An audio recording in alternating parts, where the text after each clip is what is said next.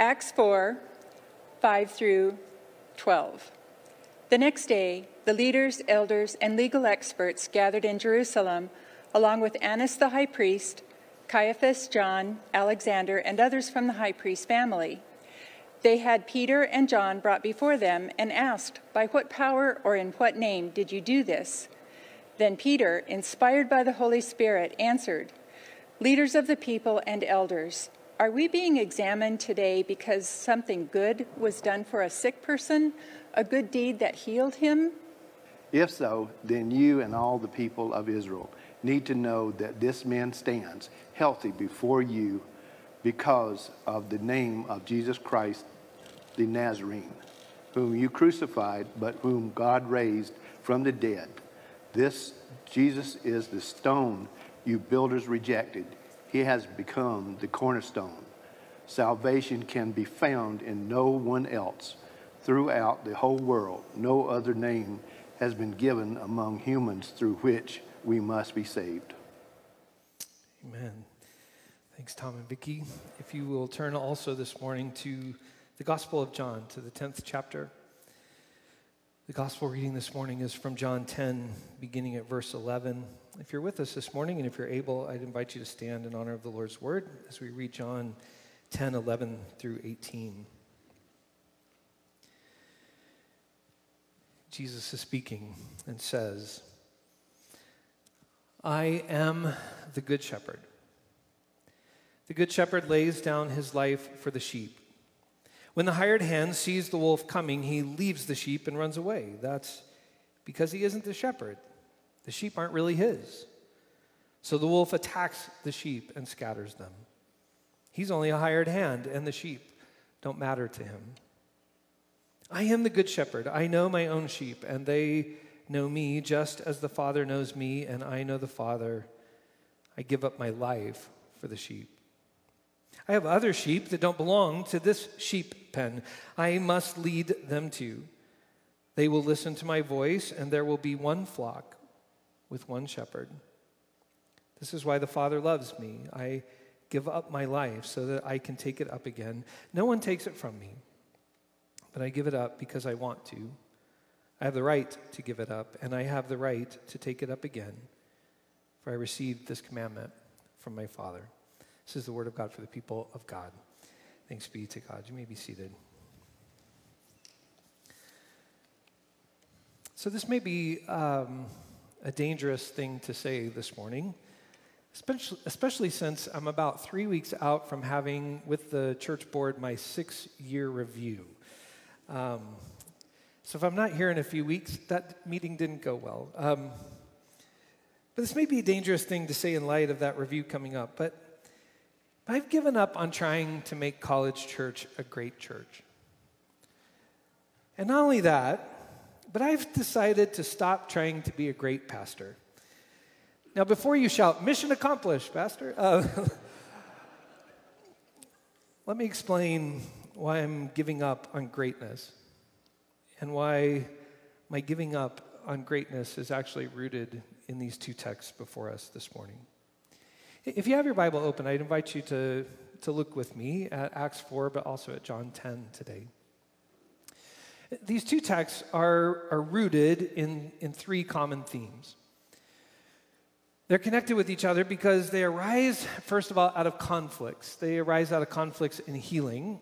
Um, if, you're, if you have John 10 in front of you, you can look back a chapter and notice that the whole chapter 9 of John deals with the conflict that ensues because Jesus healed a blind man.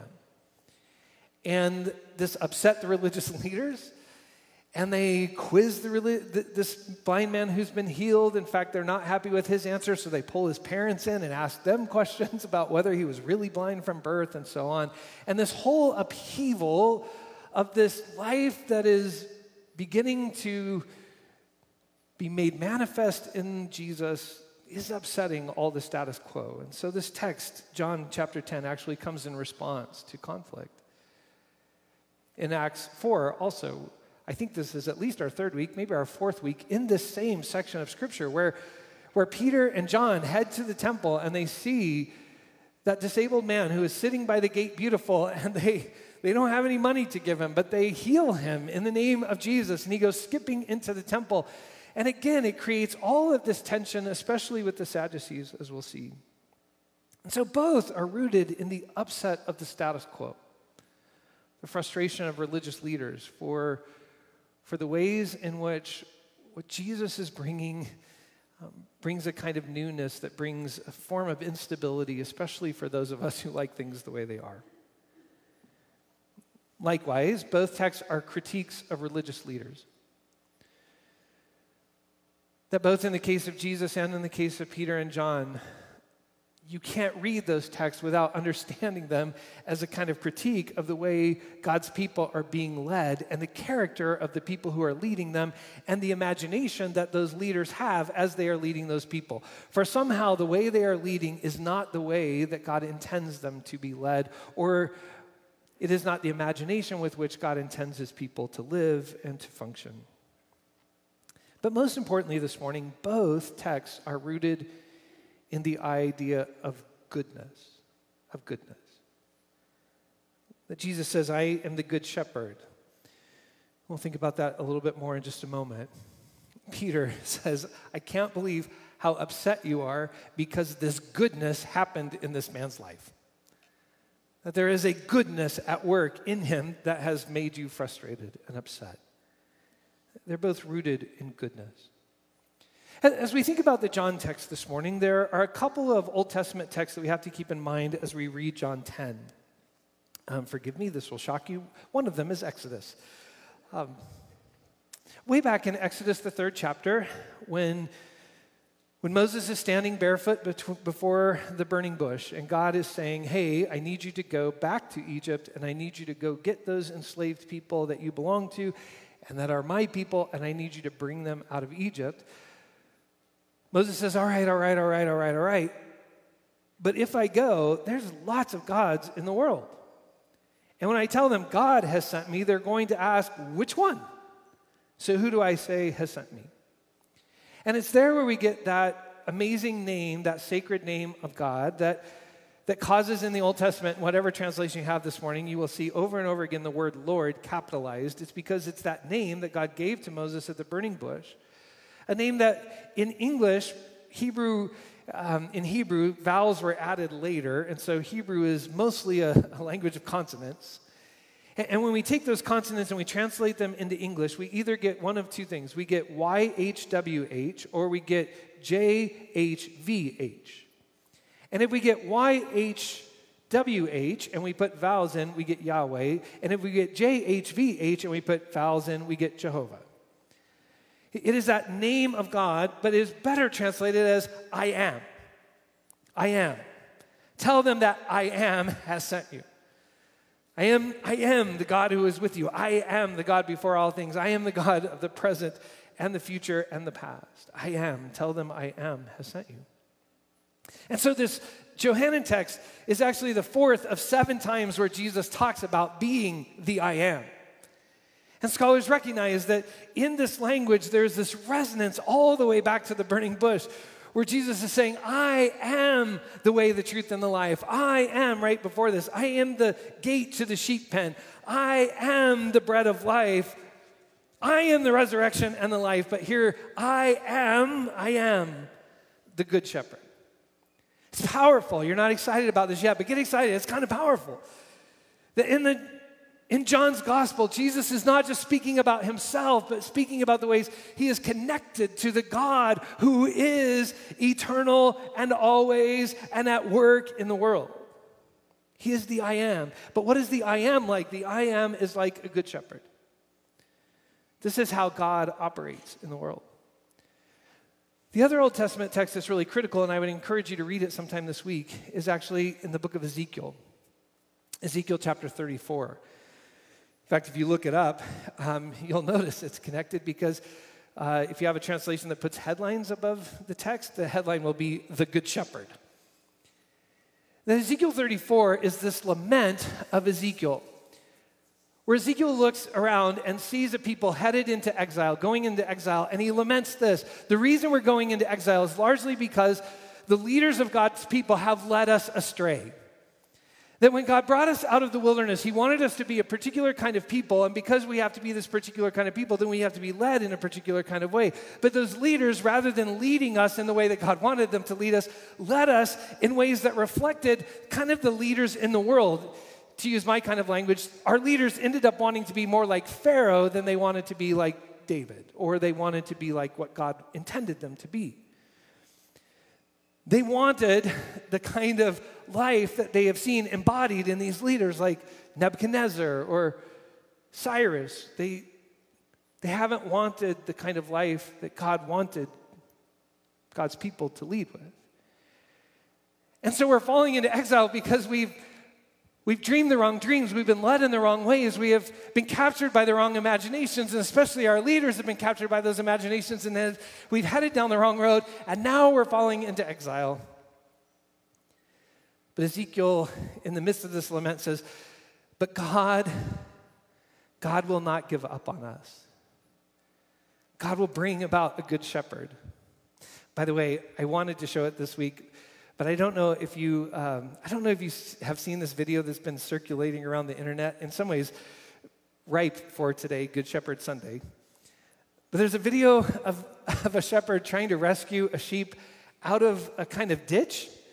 And the ditch is just big enough for the sheep to fit in, and so it's kind of wedged in there and stuck. And so the shepherd's just kind of working, he's grabbing the sheep's leg and pulling the sheep out and trying to get. And finally, you can almost hear it as it comes out of the ditch, right? Pops it right out of the ditch, and the sheep is so excited to be out of this. He puts it down. The sheep kind of dances around, takes two jumps, and boom, right back in the ditch, right? Like stuck back in the ditch. Ezekiel has this kind of view. This is how God is patient with us. The God is a good shepherd, and God will not give up on us, and God will bring a good shepherd. And so here's the radicalness of John 10. Jesus is saying, Hey, I am, bing, bing, bing, I am, I am connected to the great I am. But he's also saying, you remember Ezekiel 34, Ezekiel's hopes that there would be a good shepherd that would lead us? I am that good shepherd. I am the good shepherd. The one who will lead the people the way that God intends God's people to be led. So if we think about that, there are a couple of characteristics, if you have John 10 still open, there are a couple of characteristics that Jesus points out that is critical for the Good Shepherd. That the first is that the Good Shepherd, the one who is, and by the way, I love the Hebrew word tov. The Hebrew word tov is the word for good. Um, tov shows up in the creation narrative as God creates things. He says, Ooh, that was tov. Ooh, that was tov tov. That was really tov. That was good. That was super good. But the goodness of the shepherd flows in this kind of way that the shepherd is good, first of all, because the shepherd lays down his life for the sake of the sheep. The shepherd is not so much concerned about the well being of the shepherd as much as the shepherd is concerned about the well being of the sheep. Sometimes, um, especially coming out of the Lenten season, where we're confronted at the cross with the ways in which we so often misuse power, that we can sometimes, and I can especially, sometimes contrast power with love, which is in a sense what Jesus is doing in this text also. The shepherd is not so much concerned with power as much as the shepherd is shaped by love. But here's the thing sometimes we can think of power and love somewhat as opposites, so that love is powerlessness which is a challenge, especially in our kind of life and culture where so many of us have been given positions of influence. That it's hard to know how do I go powerless when I have influence? Like for me, I have influence with my children, I have influence with my students, I have influence with you as a congregation. What, what does it mean then to kind of live love rather than power? Was having a conversation uh, just recently with Mike Lodahl, and it really helped me and reminded me that love is not powerlessness so much as it is the use of power to empower the other. It is not so much the abandonment of power as it is The shepherd has power. In fact, the shepherd has power to make sure the wolf doesn't destroy the sheep. The shepherd has power to keep predators away. The shepherd has power to keep them coordinated, to pull them out of a ditch. But that power, Jesus says, is directed not back towards the shepherd, but that power is given in a way of empowerment of the other. So love is not so much powerlessness or giving up influence or giving up the kinds of ways that we get to shape communities, but it is a desire to use those gifts of influence that we've been given for the sake of the empowerment of the other. Are you with me? That was really good, by the way. Thanks, Mike Lodahl. Secondly, it's not just a power that empowers. But the odd thing in the text, frankly, is we kind of expect Jesus to say, Listen, I lay down my life. I, I give that up for the sake of the sheep. But he's having this conversation about this beautiful flock that know each other and he, they know Jesus and he knows them. And we're just this really cool community of sheep eh, hanging out. And it's quite pastoral, literally, pastoral. It's, it's this beautiful picture of this community. And we're like, oh, I'm so into that. Let's be that kind of community. And they just, just oh, and by the way, there are sheep that aren't here, there are other sheep and I'm their shepherd too, and I've got to care about them too. And just about the time we're like, ah, this is a cool community, he's like, oh, we got to go get others too. And so the good shepherd is not just empowering those in the shepherd's care, but is recognizing there are others who are being mistreated, others on the margins, others who need to be part of this community, part of this flock, part of the care of the shepherd who aren't here. And so this flock doesn't only care for each other, but has kind of eyes to look up and see those who need to be included in it. Which, by the way, scholars wrestle with who in the world are the other sheep Jesus is talking about? Are they Gentiles? Are they generations of people yet to come? Are they all the nations?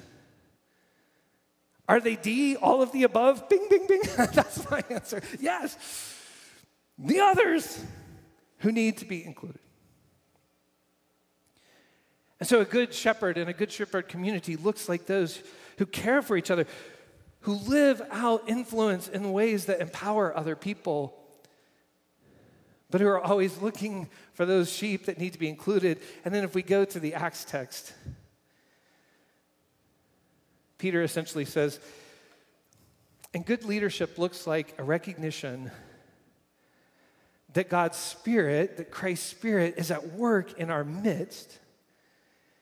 And that Spirit is doing good things in our midst, in particular, transforming people, causing the blind to see, causing the lame to walk, but that is not necessarily something we can control. In fact, you could argue the whole book of Acts is about how, as I've said a couple weeks ago, Jesus is on the loose and the Spirit of God is at work transforming communities, transforming people, and the church is just trying to keep up with what the Spirit of God is doing.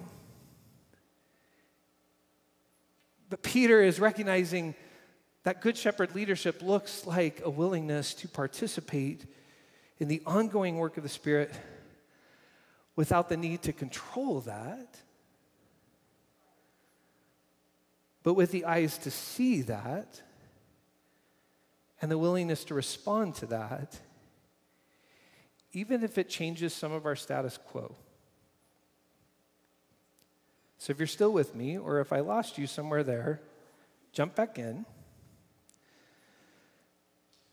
Good shepherd leadership looks like a love that empowers and cares for one another. It looks like openness to the other. And it looks like the eyes and the ability to see the Spirit of God in, in our midst and not have to control that, but lean into that and allow it not only to change those the Spirit is changing, but allow it even to change us and break us of our tendency for security in the status quo. Are you with me? Let's pray. No, I'm just kidding. I have more. Um, so I want to talk to you just a little bit and I hope this doesn't just feel like kind of therapy, uh, self therapy today. Um, but I want to talk a little bit about a kind of challenge that I feel both internally and externally. Um, this is kind of a fun week for us. Uh, Caleb is going to get ordained uh, this week, so generation four of messing up the church begins on Friday. Um, every once in a while, I reflect on how different my grandfather's decades of ministry and my father's decades of ministry and my now going on four decades of ministry, how similar they were and how different they were. Um, my grandfather's decades and era certainly faced a lot of challenges, a, a transforming um, nation, all sorts of technological advances. That generation probably saw more advance in their lifetime than any, any generation in human history. But for the most part, um, my grandfather pastored churches where people showed up because they were Nazarene or some other kind of Methodist tribe when they moved to town, and they showed up and went to the church Nazarene because that's what we are, right? Hallelujah. And he kind of got to pastor people, and um, it wasn't really, it was really kind of late in my grandfather's ministry before he even had a church that had a church staff that he had to kind of think. I think um, there's a kind of myth in our family, I don't know if it's true or not, that my grandfather hired the first youth minister in the denomination. Um, we're just going to stick with that, whether it's not true or not. Um, but it was very much a kind of, I would call it a stable organism called the church. And Harold and Edith got to kind of live into that, um, invite people who maybe had lost touch with that to be revived and brought into that. And there were certainly challenges, especially lack of resource and so forth. But, but for the most part, there was a kind of stability. In my dad's ministry, there was a kind of transition that began and I think my three decades or so have been right in it. And it's a transition that's largely cultural, and that cultural transition is this that we largely, almost everything in our life has been marketed at some level. And we have become deeply individualistic, and technology has changed a whole lot of things. And some of that's good, some of that's bad. But one of the ways that has changed ministry is, as I say to you so often, for most of us, even in this room or online, we think of the church not as something that we are, but as some place that we go. And that transition from something that we are, we're part of the church, to uh, I go to college church, or I go to first church, or I go to fill in the blank church. That has changed an awful lot of the ways that we think, not only about what the church is, but what it means to be a good pastor, what it, what it means to lead a church well. And um, in some ways, those changes are embodied for me uh, in a couple of books. Uh, early on, uh, when it first came out, I was, I've always been part of kind of pastoral leadership conversations and groups, and we were encouraged to read Jim Collins' book, Good to Great. And a lot of my kind of from seminary on has been shaped by a lot of leadership texts. And let me say, first of all, I think it's a really fine book. And there's a lot that I've learned from it. And if you're unfamiliar with it, where have you been? But here's the deal Collins basically says we can be a people who get caught by the good and fail to live into the great, especially organizations in the world. And in particular, the book became very popular among business leaders to say, I'm leading a corporation or I'm leading a business, and the last thing we want to do is settle for good when we could be great. Are you with me? And so, so much of what I feel like has shaped my conversation as a pastor and with other pastors, and even in some ways shaping students who want to be ministers, is shaped by the language of let's not settle for good, let's be great. Another book and a conversation that I had recently, um, I started a podcast mainly just to get to have conversations with some friends.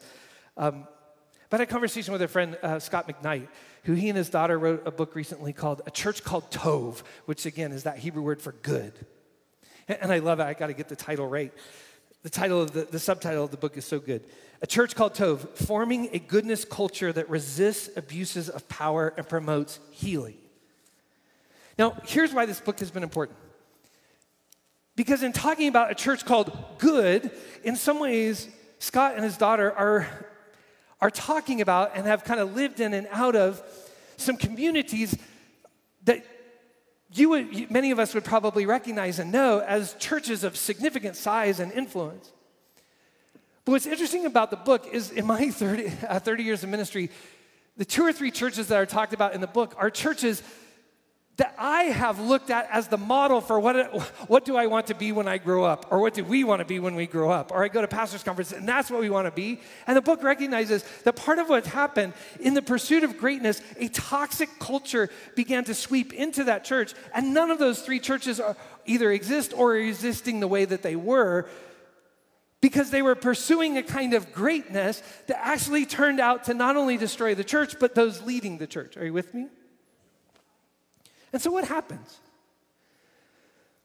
Part of what happens in our mindset is that the church ceases to become an organism, a living organism that Peter says is attached to the cornerstone.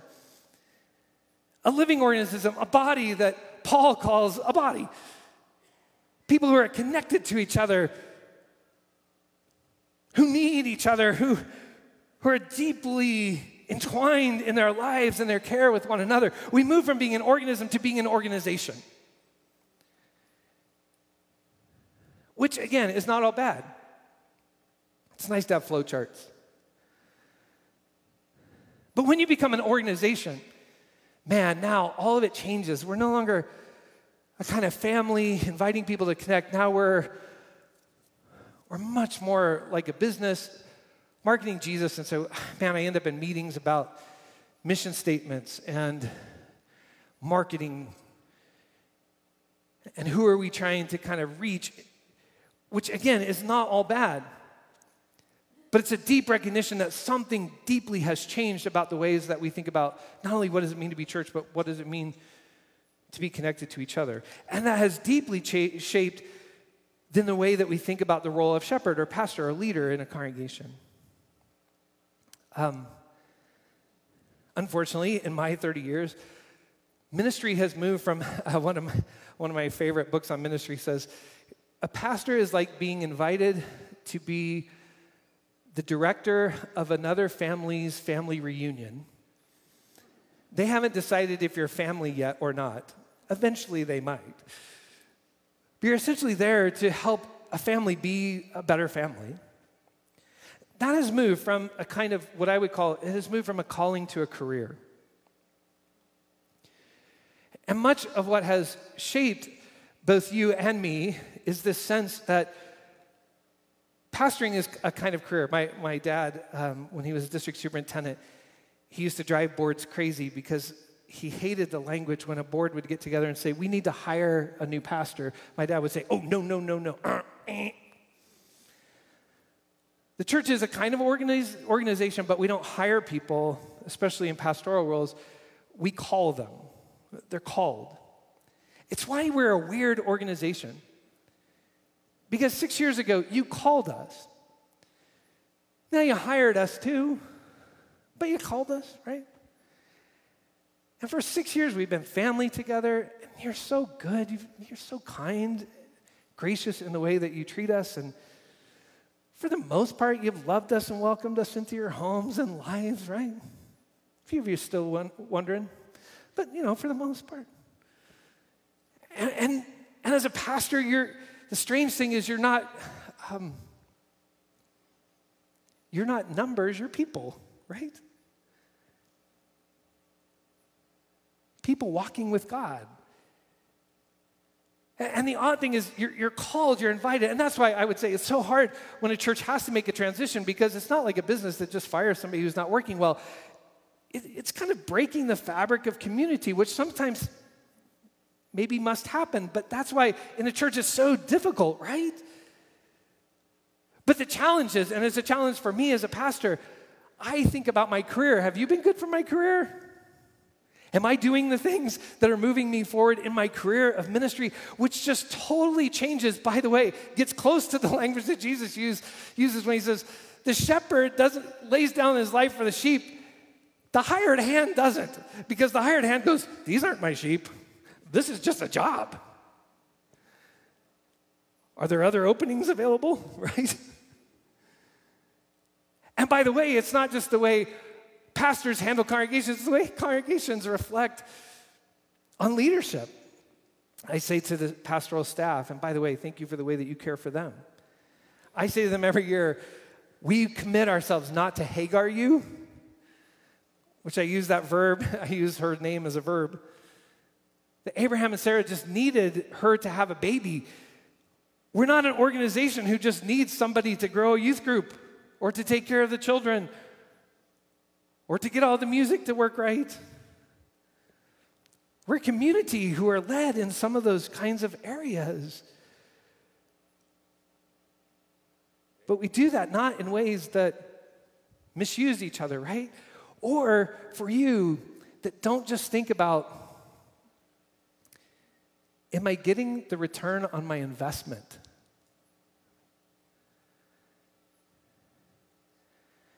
When we start thinking that way, um, we are no longer a living organism and we are no longer a community. We're, we're just simply of the business of Jesus.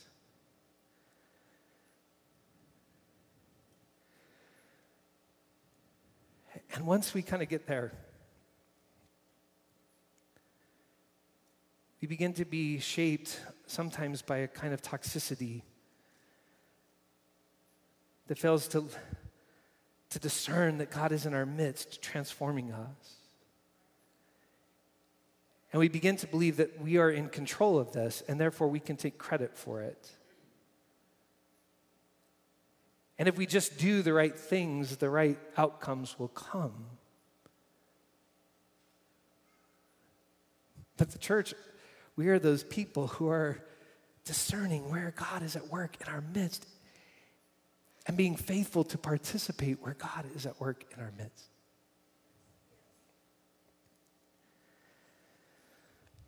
I'll stop talking about this, but I have to say it, it's, it's really been a cha- it's challenging for me.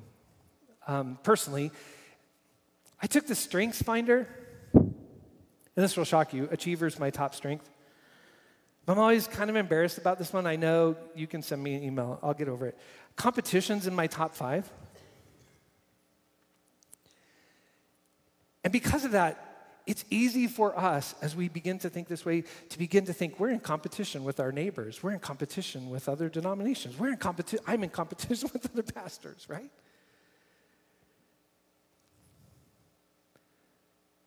And once we begin to think in those kinds of terms, um, we lose our connectedness. I, I grieve when I get together with some of my friends in large churches who, like so many lay people, are asking this question in our connection with each other what's the return on our investment coming? starts to look like preparation for ministry shouldn't really be theological preparation, it should just be preparation and leadership, like any old other organization. I could go on. But I want you to hear my heart this morning. A community that looks like the Good Shepherd learns to be connected to each other. And so I, I want to say uh, to some of you, both even online, but here, one of the nice things about being part of a large church is you can stay anonymous for a long time. But that's not really how the church is designed. God called us to be connected to each other.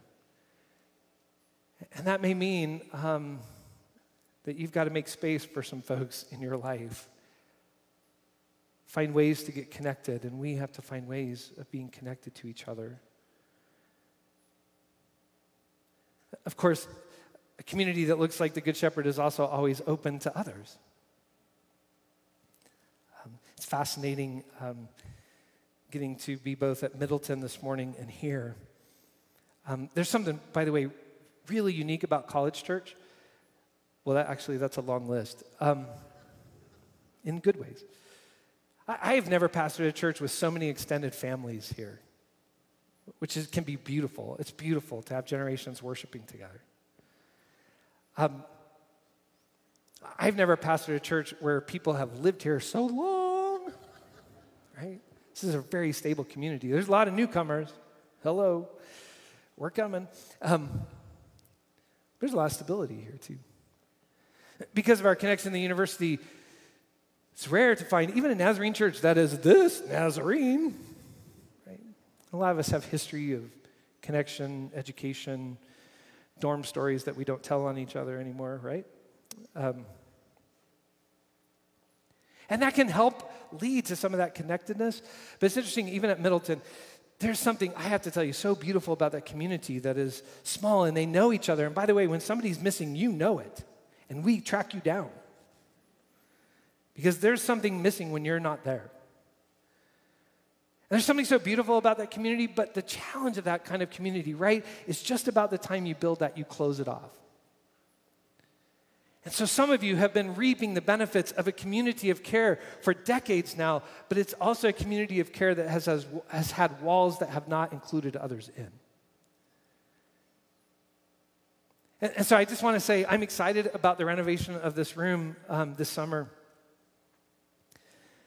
But I want you to hear me say this the renovation of this room is not an attempt for us to make our name great, a la the Tower of Babel.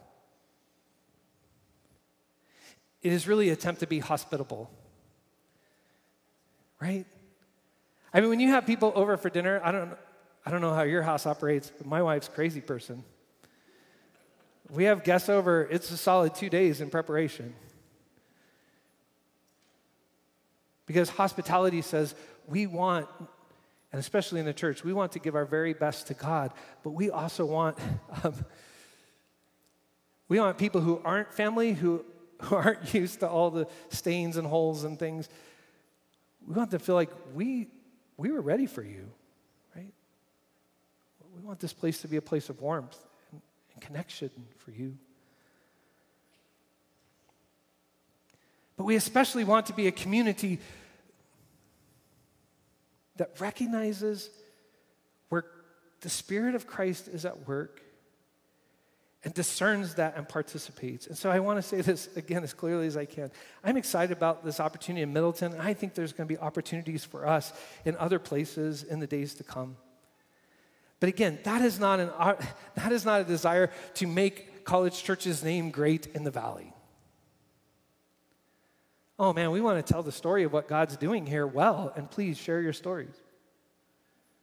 Not for the sake of making a name that is great or advancing a career.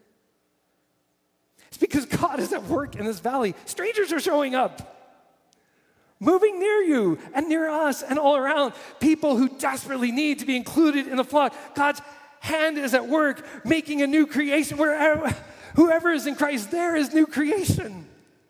And so, for some of you, the most exciting thing is going to happen because you're going to get involved in that and you're going to recognize, oh my word, I've been sitting in a pew for so long and the Spirit of God is at work here.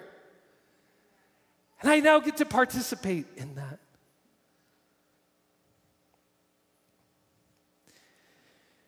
It's a fine line.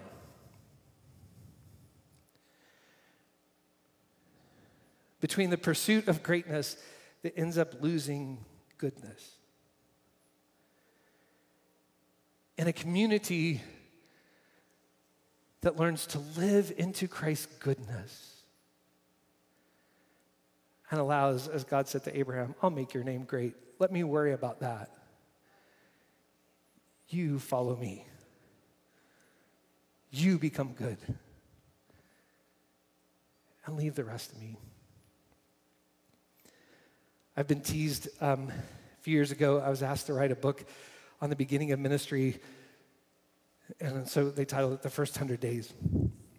People have teased me when are you going to write the last 100 days? I have to say, after my birthday this week, I can see it from here. I've got the outline in mind. Um, I've joked, no, my next book on church leadership is going to be From Great to Good. How I gave up greatness in the pursuit of God's goodness.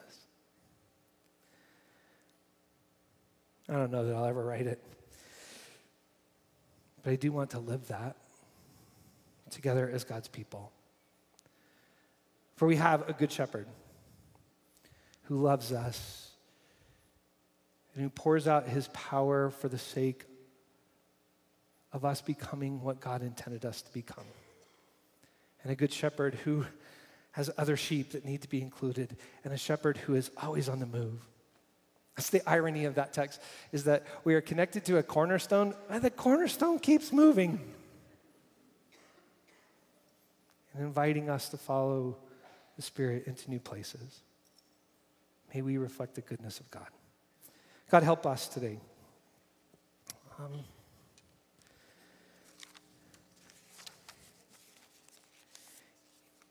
we invite you to help us become something that is kind of strange in our world today.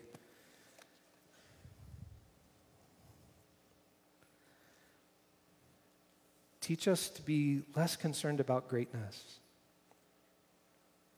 We'll leave that part to you. Teach us what it means to be good. Tov, whole, at peace, a reflection of the shepherd who is good. Help me, help the staff. In a world that tempts our imaginations to be shaped by various definitions of greatness. May our heart and our imaginations always be shaped by goodness.